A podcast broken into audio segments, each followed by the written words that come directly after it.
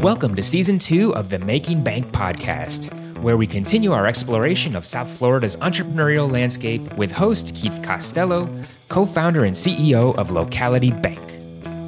Sit back, relax, and let South Florida visionaries guide you on an entrepreneurial journey from tribulation to triumph, sharing the very stories that have shaped them.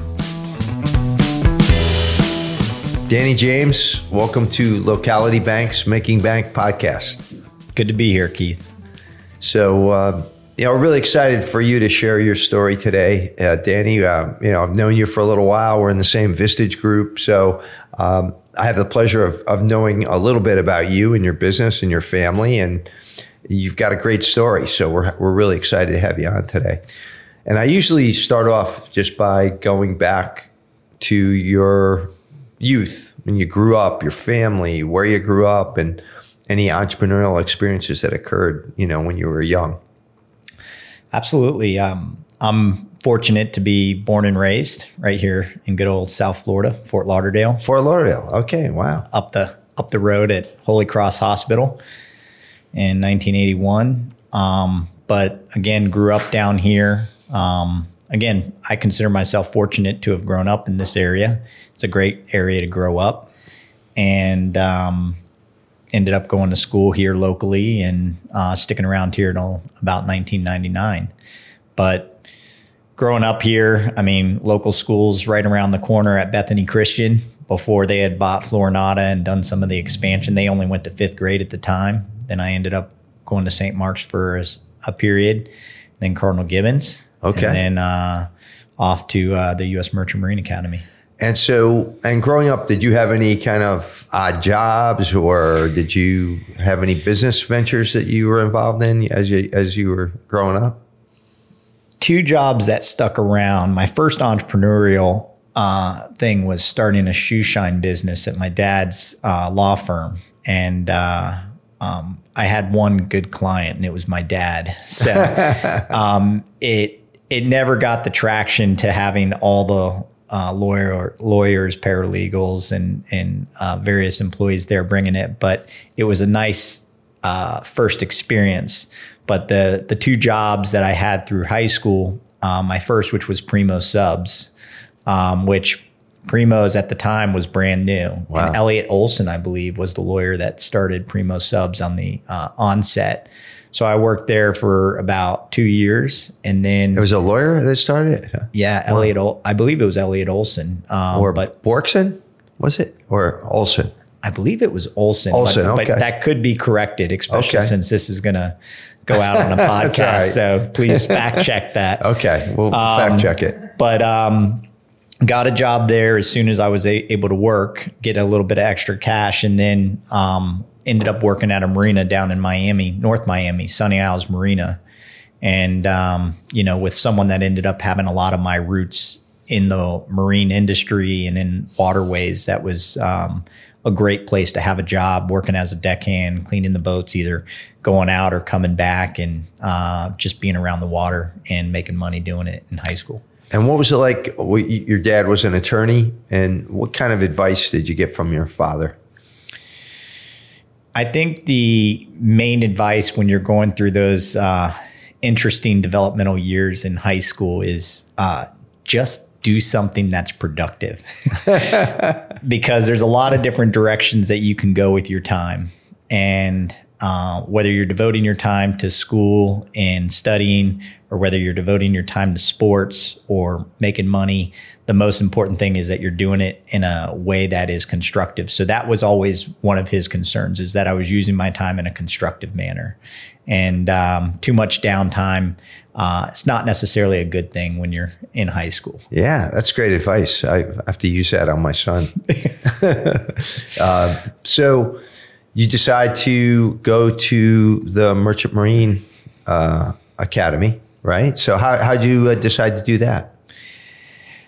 Well, I questioned the decision quite frequently the first year or two when I'd visit my sisters at Florida State, but I ended up making that decision. A lot of it was my passion of the marine industry and um, the love of boats and waterways. So going to one of the federal service academies, which is a federal service academy, so it's paid for. Um, but doing it in a way where it had a military component, it had a marine um, component to it, shipping component to it. And for me, that gave me, I knew it would be harder. I knew it wouldn't quite be the college experience that my sisters were having at Florida State or many of my friends at UF or FSU, but I knew that uh, in the long run, a lot of that sacrifice and hard work would uh, would pay off and give me uh, options in the future. Wow! So uh, that was a pretty, I would say, pretty mature decision that you made at you know a young age. So it's uh, that's admirable. So when you so so after you graduate from the, the academy, then then what's your next step? While I was at the Merchant Marine Academy, and one of the reasons I really liked the Merchant Marine Academy option was um, you have an option to go into any branch of the military, which was slightly different than some of the other federal service academies where you're set to either go Air Force Academy, you're going Air Force, you know, Naval Academy, you're going Navy. Oh, there's a component that goes Marine Corps. Uh, West Point, you're going Army. Merchant Marine Academy was supporting every branch with developing maritime or uh, officers in the armed services. So no matter which branch, whether it was Coast Guard, Marine Corps, Navy, you name it, you had that option. And then there was the component which w- it was originally founded on, and then that is to go work in the maritime industry, working for uh, U.S. U.S. flag uh, carriers and you working in U.S. maritime and uh, U.S. shipping, uh, which is a big and important thing for our nation, which was started during World War II, uh, which is uh, manning the Liberty ships and keeping our U.S. goods moving around the world. So what drove me is I just got the bug to serve serve our country, and um, when I was going to do so, I wanted to do it in the toughest and hardest branch. So um, started going through Marine options and put myself on a path through officer candidate school to become a Marine officer upon completion of um, my education. Wow! So you made some tough choices pretty pretty young. So you end up in the Marines and tell us about that. So, going through the Merchant Marine Academy, it prepared me really well for the Marine Corps. But going into the Marine Corps officer program, it's some of the best training in our U.S. military. Um, starting with six months at the basic school in Quantico, then going to a specialty school, which I ended up going into armor. But at that time, when I graduated 2003, we had just engaged in our second conflict overseas. So there was a a very high chance that I was going to be deployed. So when I ended up getting my selection, I ended up getting my first choice, which was tanks and armor, and getting stationed out in 29 Palms, where I subsequently was able to pick up a platoon uh, a tank platoon of Marines and subsequently deployed to Iraq in uh, 2005. Wow. So, uh, well, on behalf of everybody, thank you for your service and That's for uh, serving our country. Um, so that must have been for a young young guy. You're deployed to Iraq. You're in charge of a platoon. I mean, that's a lot of responsibility right out of uh, school at a young age. It was, but some of the things that I've, to what I mentioned before, the training that you go through in the Marine Corps is, well, actually, any branch is some of the best in the world. And the US military knows how to train. They make training very realistic. And, you know, going back to the business side, you know, you don't get all that training, but from a military side and going into conflict, you've received very realistic, very strenuous, hard training, and you've been surrounded by, you know, some outstanding fellow service members that you're serving alongside. So um, you're as prepared as you can be going into a situation like that. And I guess from a leadership standpoint, there's probably not better leadership training than you get in the military. Absolutely. I mean, from the start at any federal service academy, or I would say even many high school and collegiate sports, you start learning leadership, working as a team. and then that just gets compounded and exponentially improved as you get and go down that military path. So it's something that's constant and it's something that sticks with you, but you never stop learning and improving at. So how long are you? Do you remain? So you're in Iraq, and then how long of a tour was that? And so my first deployment was in 2005 um, as a platoon commander, and my second deployment was in 2006, which extended into 2007 uh, as a company executive officer. Those deployments wrapped up, and I stayed on active duty but I got a job with Embassy Security working right here in Fort Lauderdale, Florida, where we were headquarters and overseeing embassy security throughout the Western Hemisphere. Wow. And then how long did you remain active duty in the Marines? I remained active duty for eight years. And then actually, just within the last few months, have retired with my 20 years. So I ended up doing an additional 12 years in the reserves, which um, I enjoyed and uh, stayed engaged. Wow. That's uh, that's an incredible story. So you come out of the military, you come out of active duty, and uh, and what year um, was that? Came off active duty in 2010, and then you have ideas to do something different which leads that into the business side. Okay. You know, while I was um, on my second tour doing embassy security, um, I was moonlighting and going to a working professional program to obtain my MBA at Nova Southeastern, oh, wow. which is the H. Wayne Huizenga School of Business and Entrepreneurship. Yeah. So I already knew I had an, an inkling to entrepreneurship, which in the military, it's very much intrapreneurship because um, it's a very structured organization, right. but giving those entrepreneurs the ability to exercise some of those skills and passions. And as I was going through that, that sort of led me to some of the other possible paths that weren't necessarily just down the military route or uh, federal service, but also on the business side. And t- tell us about that. How did you decide what to do? As with any transition, at that point in time, I was 29 years old. So transitioning out of the military, where you've gotten a lot of leadership skills and you've gotten a lot of, I would say, soft skills and people skills and leadership lessons, you might be a little bit behind as it relates to experience in an actual corporation or in certain industries that are parallel to what they are. So I was very deliberate and even to this day still love helping people that are transitioning out of the military in regards to how to do that. Because you know you start with a blank sheet of paper and it's like well what do i want to do next when i grow up? Well i'm already 29 i'm already behind the curve in certain aspects but you also got advantages and soft skills that might have excelled you past where someone in their 20s might have gotten leadership experience working in a traditional college straight into uh, entry level in corporation uh, corporate America. So I started looking at that, and uh, entrepreneurship was definitely one of the things I was looking on. Federal service was one of the things I was looking on, but I was also looking at local and small businesses through my network growing up down here in Fort Lauderdale and through the Nova and was also looking at some of the Fortune 500 companies nationwide and seeing if um, uh, my girlfriend soon after fiance and I were going to pick up and potentially move somewhere else in the United States to to start uh, that career. Okay. And so, but you decide to do? So, what's your what was your choice at that point after looking at all these things? So, it it started with a uh, our my second entrepreneurial thing, although I don't know if you want to count the shoe polish business as one, but it would be a wine import business. And actually, one of the co-founders at Locality uh, was one of the first guys I reached out to, uh, which was Drew Saito.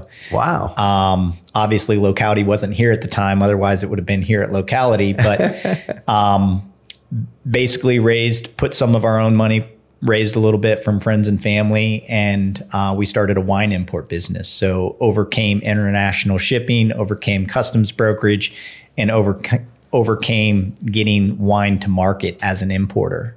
And we didn't have our distribution license, so we worked with other, other small businesses that were distributors to help us get our product to market. And we worked with many of the small business restaurateurs that are even around to this day in, in our local market. Um, it was a great business. I learned a lot, but I think about after two years of it supporting the wine habit, which it in, always kept our wine fridge full, it was hard to make it was hard to make enough money to live in East Fort Lauderdale. So I moved it to a hobby status where it kind of stayed, and I moved all the product to another importer and distributor that was kind of self running it, and um, ended up uh, dissolving the business and about 2017. So about, so, uh, so two, you, about a 10 year run. You still have uh, the hobby going? Yeah, I, I mean, my wife and I definitely enjoy drinking wine, but um, I am no longer an importer of wine. Okay, gotcha. and so, so you ran that for ten years? Ran that for just shy of ten years. Yes. Wow. Okay. And then, as you're running that, as you're saying, like, turns out it's really a lifestyle business, right? You can can make enough money, but it's never going to be what the kind of business that you really envision going into to to uh, satisfy your entrepreneurial drive, I think, right? That exactly. And so you decide that you're getting out of that, and then then what comes into your mind? I I had taken a deployment, and this was approximately 2000 uh, 2011. So it was 2012, 2013. I finished my master in business at Nova, and this is when you're still uh, in the reserves. It's still yep. in the reserves yep. at this point. And going into 2013, I joined up with a fellow uh, friend of mine that I actually grew up with here in South Florida and agreed to go out to Los Angeles to learn the freight forwarding and customs brokerage business, where, you know, in a year, I was going to try to learn all aspects of freight forwarding and customs brokerage and also obtain my customs broker's license. And what that was going to give me was an opportunity to catch up with, I should say, some of my peers or some of those in the industry by spending a year to really learn all aspects of the business, whether it's imports, exports, domestic, pricing, because um, I was behind the curve, but I needed to understand what all levels of that industry entailed so I could eventually be successful and start up a branch here on the East Coast. So the end goal was spend a year out there. Um, thank goodness for my supportive wife, although she was okay with me li- leaving for a year to go live in California and travel back and forth. And we didn't have any kids at the time. But I just, I went out there to really bootstrap it. Um, you know, took a pay cut and really just was out there to work my butt off, you know, whether it was 12 hours or 14 plus hours a day to just learn every aspect of the business and eventually be successful starting up my own branch. And Justine is here today in our she's our studio audience, so we're glad to to have her with us. Um, so you do that, you come back and you open the branch here for that business. Opened the branch in 2014, and we started it out of the house um, Justine let us stay there for um, better part of a year, but I think it was after I had hired the fourth employee. Uh, we eventually got kicked out of the house. um, people were wondering what everyone showing up to the house was every every day, but uh, it was a it kept the overhead low. So you were work from home before yeah. work for home was a yeah, thing. Exactly. Okay. Um, and then we ended up linking with a local small business that does uh, warehousing, foreign trade zones, customs warehouses here, Challenge Warehouse, and ended up moving in with them and, um, you know, having a, a more professional environment as we grew our team and grew our operation. So during this time, so you were part of someone else's business at this point? Correct. Okay. Correct. Were, did you have an ownership stake or were you just uh, an employee?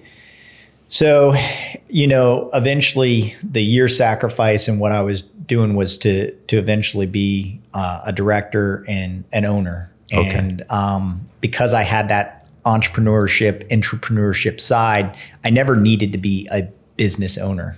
I never really cared to carry all that stress and all that risk that's associated with it. But I needed to have the ability to exercise and, and go to maximum potential and continue to grow.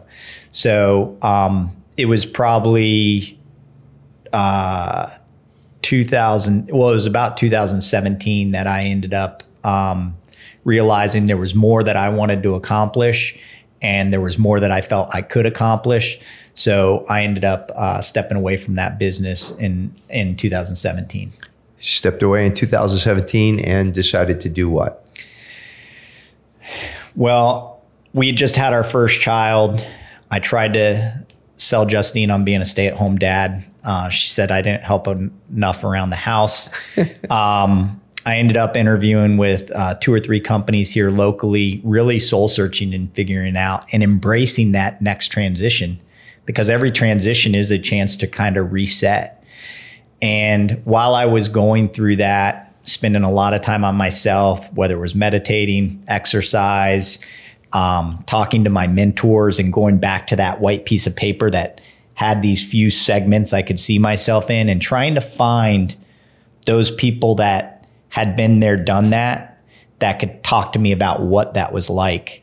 And I think it was after my second or third interview with various companies that I ended up um, realizing I was probably going to have to start my own company because I couldn't find that company or that individual where my head and heart was going to be completely aligned and completely full where I was going to, you know, do that. So that led me to eventually starting Compass. Wow. So, and that was 2017? Yeah, the end, the end of 2017. And so, how did you, how did you decide? Well, I guess, how did you get that all started? How did you fund it? How did you get it all going? So, true to cause, I just feel like I have a tendency of doing things the hard way. Um, so, bootstrapping, hose piping just seemed to be in the nature. So, um, I had uh, I had sold my my my original bachelor pad beach condo and had a little bit of money from that. And I set a business plan where I wasn't going to be making a salary for hopefully not much more than a year. You know, Justine and I looked at our personal finances. We had a child, you know, so we we now had, you know, additional responsibilities, but we put ourselves on a path where we could balance our budget, not go too much into our savings, not have to necessarily eat peanut butter jelly and ramen noodles, but I would be able to use some of the money from selling that house to eventually, um, you know, hiring the first employee who's Michelle Teratua. She's with me today. Wow. And afford to support the business operation for two years. And then at that point, I knew that would give us enough runway to eventually set up a business that was cash flow positive and profitable. So, did you, um, was there fear in doing this? That you, anything you had to overcome from a mental standpoint to just start Absolutely. off? I think any entrepreneur that says they don't exhibit some level of fear going off and taking that big leap or that big step would be either forgetting or uh, you know an, a, a, peculiar case because I think everyone has fear. It's like you know, would you have fear in combat? You know, of course, but you find a way to harness that into positive you find a way to harness that into the highest capabilities of you being at the highest performance that you can be because you know you've put a lot of skin in the game and you put a lot of blood, sweat, and tears into it. So now it's time to go and execute. So, how did your execution go? So, you, you have this plan, and how did your plan pan out in terms of uh, getting a cash flowing business going? How long did it take? You know, it was it was a slow start, and um, I definitely took it easy for those first few months. Um, but I but I had an employee who was very important to me, very important to the business, and we started operating. And as we got through our first year, I really got uh, more active and more aggressive on sales and business development. And you know, we just started hitting year over year multiples and growth that was eventually making us profitable. But I brought the same mindset that I had I had previously where I was a little bit more conservative and I didn't want to always I didn't want to have too much of an overhead. I never liked seeing my my P&L in the red. Uh, so I would even take sacrifices like not paying myself until a year and a half into the business, almost two years into the business, because I wanted to make sure we were still mm-hmm. profitable. So uh, I took that conservative approach, and um, eventually we built up to a, approximately a team to four, uh, and eventually six, uh, or actually five by the time the pandemic hit. But we were running profitable month over month. We were growing month over month and year over year. So I felt real good about what we had built from a foundational standpoint, uh, from a finance side, but more importantly, from a people side in regards to what we were trying to build and the values and the culture that we were building as well. And have you been able to just self fund, or have you needed to go out and raise money or go to a bank for a loan or anything like that? So far, we've been able to to bootstrap it to where I think it was the end of the second year, maybe early part of the third year that I was able to pay myself back the loan that I had given to the business in the beginning. So that right. was a big accomplishment. And then as we continued to use profits to invest in the people as well as the organization, um, we've been able to self fund a lot of that stuff. But, you know, I'm very deliberate about putting those dollars that the company does make and make sure a portion of that goes back to the team and a portion of that goes back to our future growth and investments that we're making, as well as various things that I just wanted to improve as a business owner and as a type of business and partner that we were, both to our vendors as well as our clients, our international agents. And, you know, that goes in the form of just paying fast. You know, we pay our vendors very fast to really be a partner and have yeah. best in class vendors. Those are just certain things that we were adopting that takes a lot of cash to do that.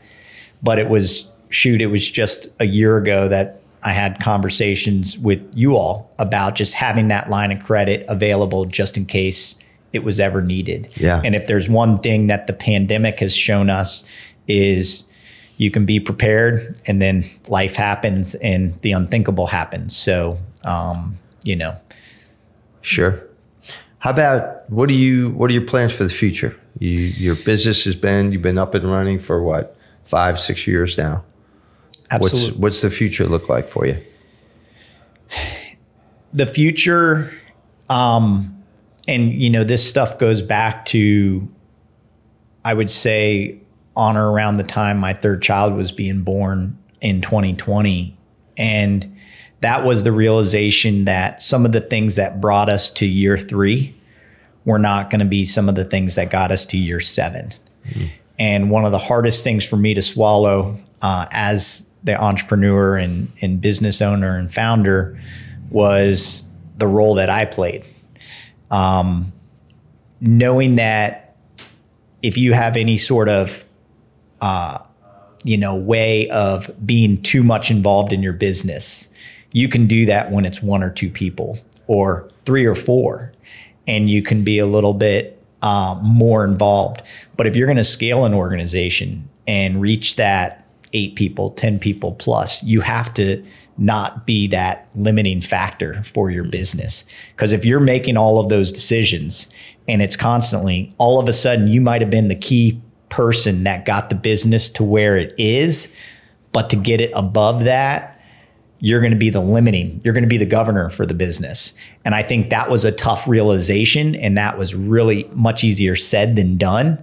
But I slowly started to pull myself out of the daily decisions and the day to day operations and really work on how I was going to develop my team and my leadership and empower them to make some of those decisions and train them to get um, to the level that they were comfortable to do so, where the business is scaling and growing without you sitting there and making every call and every every decision for the that's, business. That's great advice for for any entrepreneur, and it's very you know self-aware of you to recognize that and be able to make that transition and grow your company. So I mean, I've mentioned self aware. have you had help with that in terms of mentors and people that have helped you? That's been one of the things I'm most fortunate about. I'm surrounded by uh, a lot of great people from from family to um, my Vistage group, the Keith Costellos, and the rest of our crew, which is quite uh, some outstanding uh, business owners and leaders. Um, you know, I got some very close friends and mentors. Uh, one specifically um, that helped me realize in a very blunt way that I was going to become the biggest limiting factor for the business if I didn't figure out how to get past that. Wow. So, um, knowing that you can invest in the people, in the systems, in the process, um, and I, I mean, here we are. Shoot, what are we? You know, almost three years later, and while it's been a deliberate, intentional path, I wouldn't say I'm there. It's a it's a it's a process and it's something that's not a comfortable process. But as long as you're making strides and making uh, steps in that direction you're going to uh, eventually get better if potentially even achieve it.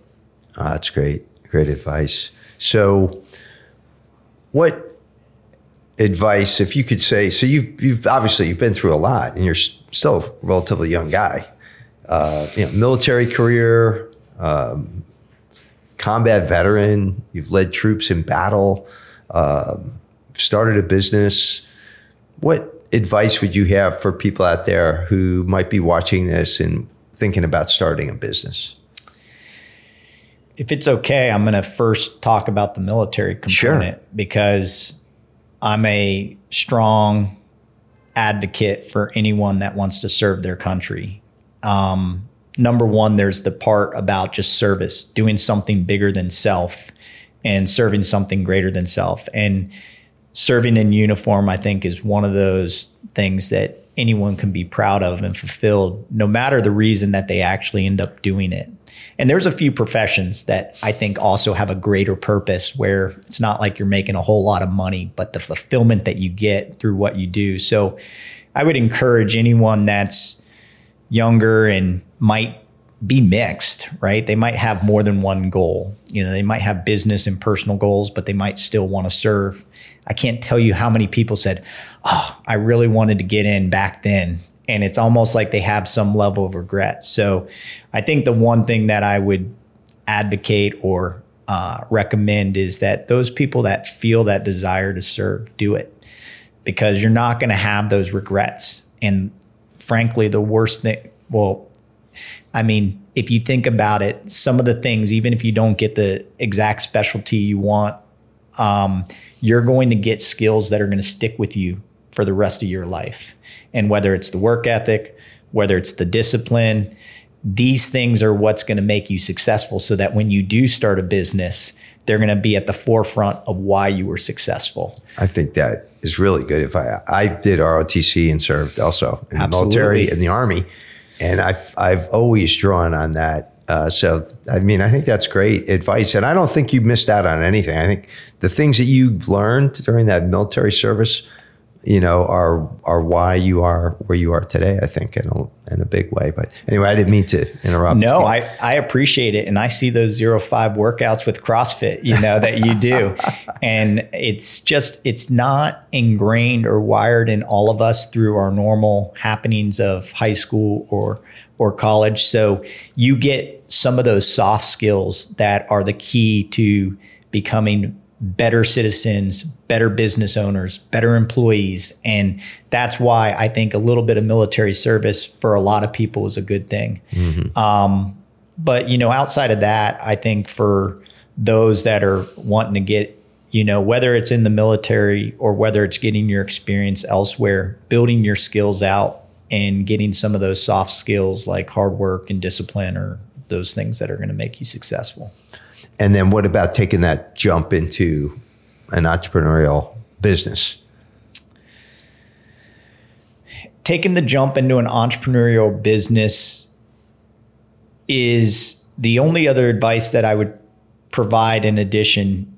You got the soft skills, you get some of the experience, and then the other component that I mentioned is surrounding yourself with good advisors and mentors that can help you make better decisions, that can help you um, uh, clear through what might just be a, a perception versus reality, facts versus fiction, and really help you make informed decisions. And I think that's one of the things I'm most thankful for is that group that surrounds me, and I continue to build on that. Vistage is a big part of that for me. Mm-hmm. And surrounding yourself with those great mentors and leaders that you look up to that give you advice, that are looking out for your best interests. They know you, but they also know some of your goals. I think that would be one of the pieces of advice I would think of someone that's looking to make the leap is they will help advise you for the right reasons in regards to guiding you along that journey. But just don't have any misconceptions that it's going to be easy um, because there are a lot easier ways to make a living. Um, so, um, but if you're passionate about it, you got that entrepreneurial itch. I would encourage anyone that wants to make that sacrifice to do it, to do it, to go for it. Oh, that's great. Great advice. So now we're going to go into our famous lightning round, which is where you just give quick answers to a number of, uh, of questions. And uh, we'll start off with a favorite book. I'm going to go my favorite book that I've given to four or five people in my office, and it's uh, You Can't Hurt Me uh, by David Goggins. Oh my gosh! Yeah. Um, the SEAL that went through uh, three hell weeks, and um, yeah, just the the mental toughness and what that how that rolls over into physical, mental success. You being the best version of yourself and pushing yourself. I, I've just I enjoyed that book greatly. I just read it for a second time, and I've given it to some of the uh, some of the guys, some of the guys and gals in my office. That's great. Yeah, and he's he does some great YouTubes and posts as well. Um, what about a song that is like your uh, theme song? You, you've got one? Yeah. So from yeah, so uh, a little bit embarrassing, but um, my daughter and I were listening. Uh, I can't remember which radio station, but uh, I Will Always Love You by Whitney Houston Bodyguard. Oh wow. came, on okay. and Justine's uh, laughing. We kind of we kind of agreed that that's going to be our song and Justine thinks it's silly and crazy but uh, we embrace it and right. she gets in the car and she asks me to put it on. So uh, okay. it's our special little thing. Good. What's the best piece of advice you ever received?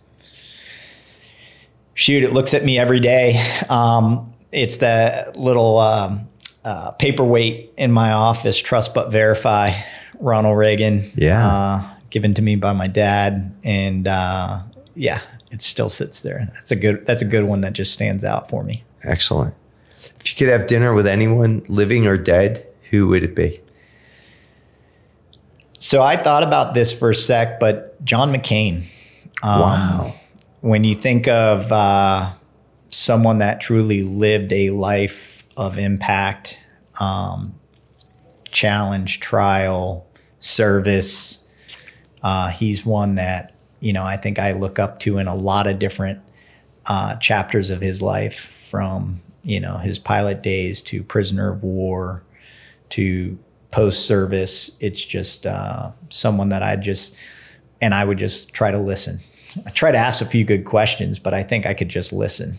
And I did have an opportunity to meet Senator McCain. Uh, yeah, on one of our Florida bankers trips to uh, Washington, and what a, an amazing uh, person and truly exemplifies service. Life of service, yeah. Sure.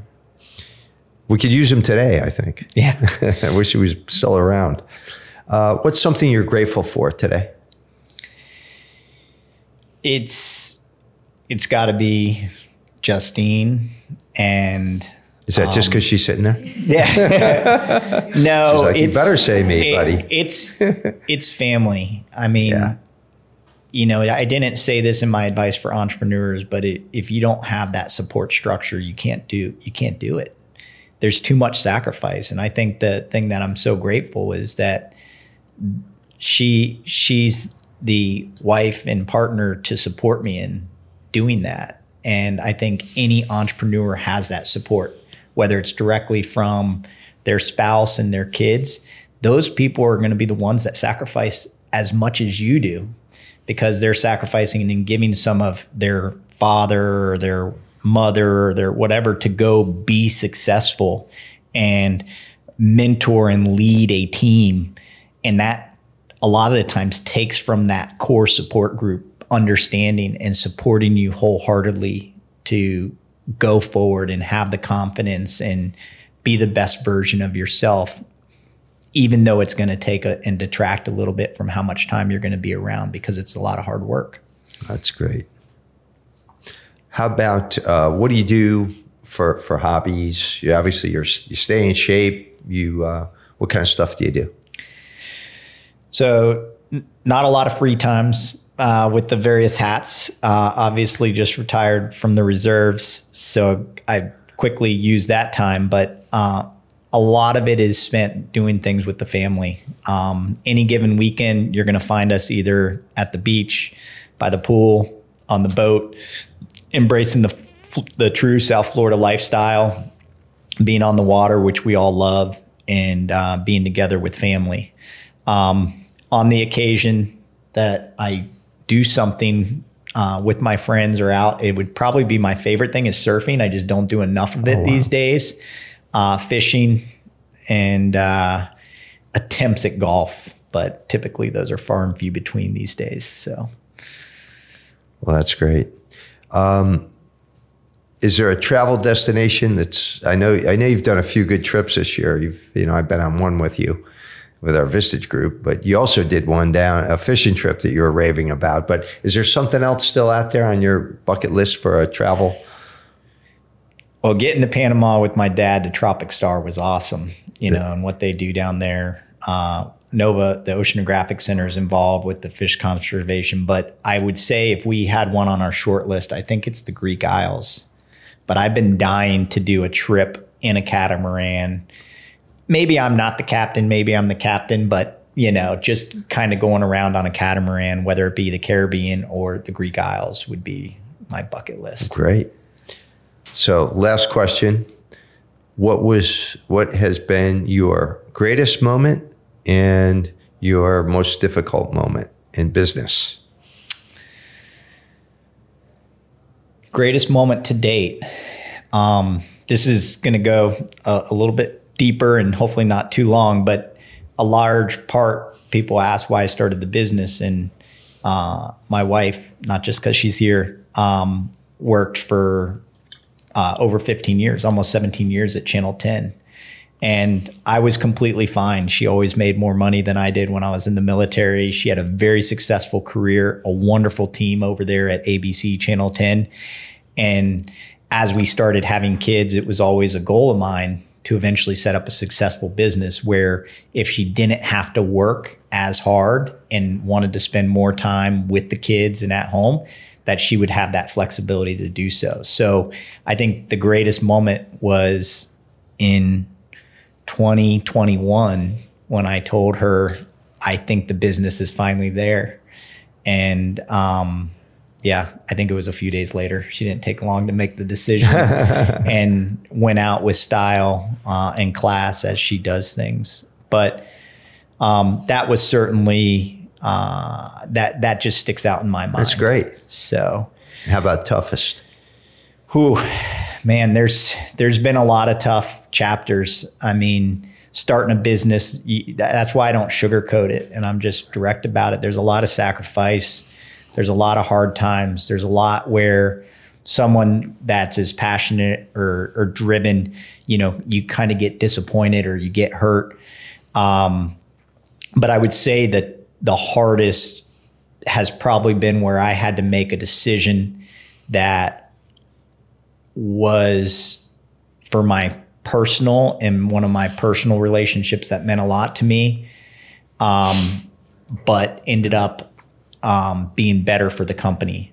So I had to sacrifice what was personally personally more comfortable or or uh, closer to what's in the best interest for the organization and the people within the organization. And I think that's one of the hardest things that any entrepreneur but I think it's important that when you are the CEO that you build that confidence to when you have to make a decision. Because if you're adjusting behaviors and things for an exception it's becoming the norm because you're allowing it to happen. And i think that was sort of the the hardest lessons that i've had to go through personally because um, it wasn't easy and um, it was very hard. Wow. So how can people get in touch with you Shoot, um, probably the website, uh, social media. Website is email. what? Let's uh, see. Uh, www.compasslogisticsmarine.com. Okay. And our our handles, I think it's called a handle. I'm not it's social, but the Instagram, LinkedIn, it's all compasslogisticsmarine.com. Okay. And you're on LinkedIn too? I'm on LinkedIn right. and uh, Excellent. Yeah, I'd love to to talk to anyone. Um, certainly, I've been surrounded by a bunch of people that have given me free advice and and recommendations, and and I'd love to pay it forward. So. Great. Well, Danny James and Justine James, thank you so much for being here today. Thanks, Keith. Appreciate it. Absolutely. Thanks for tuning in to Locality's Making Bank podcast. Be sure to subscribe on your favorite podcast platform to catch the latest episodes and visit localitybank.com today to learn more about all the benefits of banking local.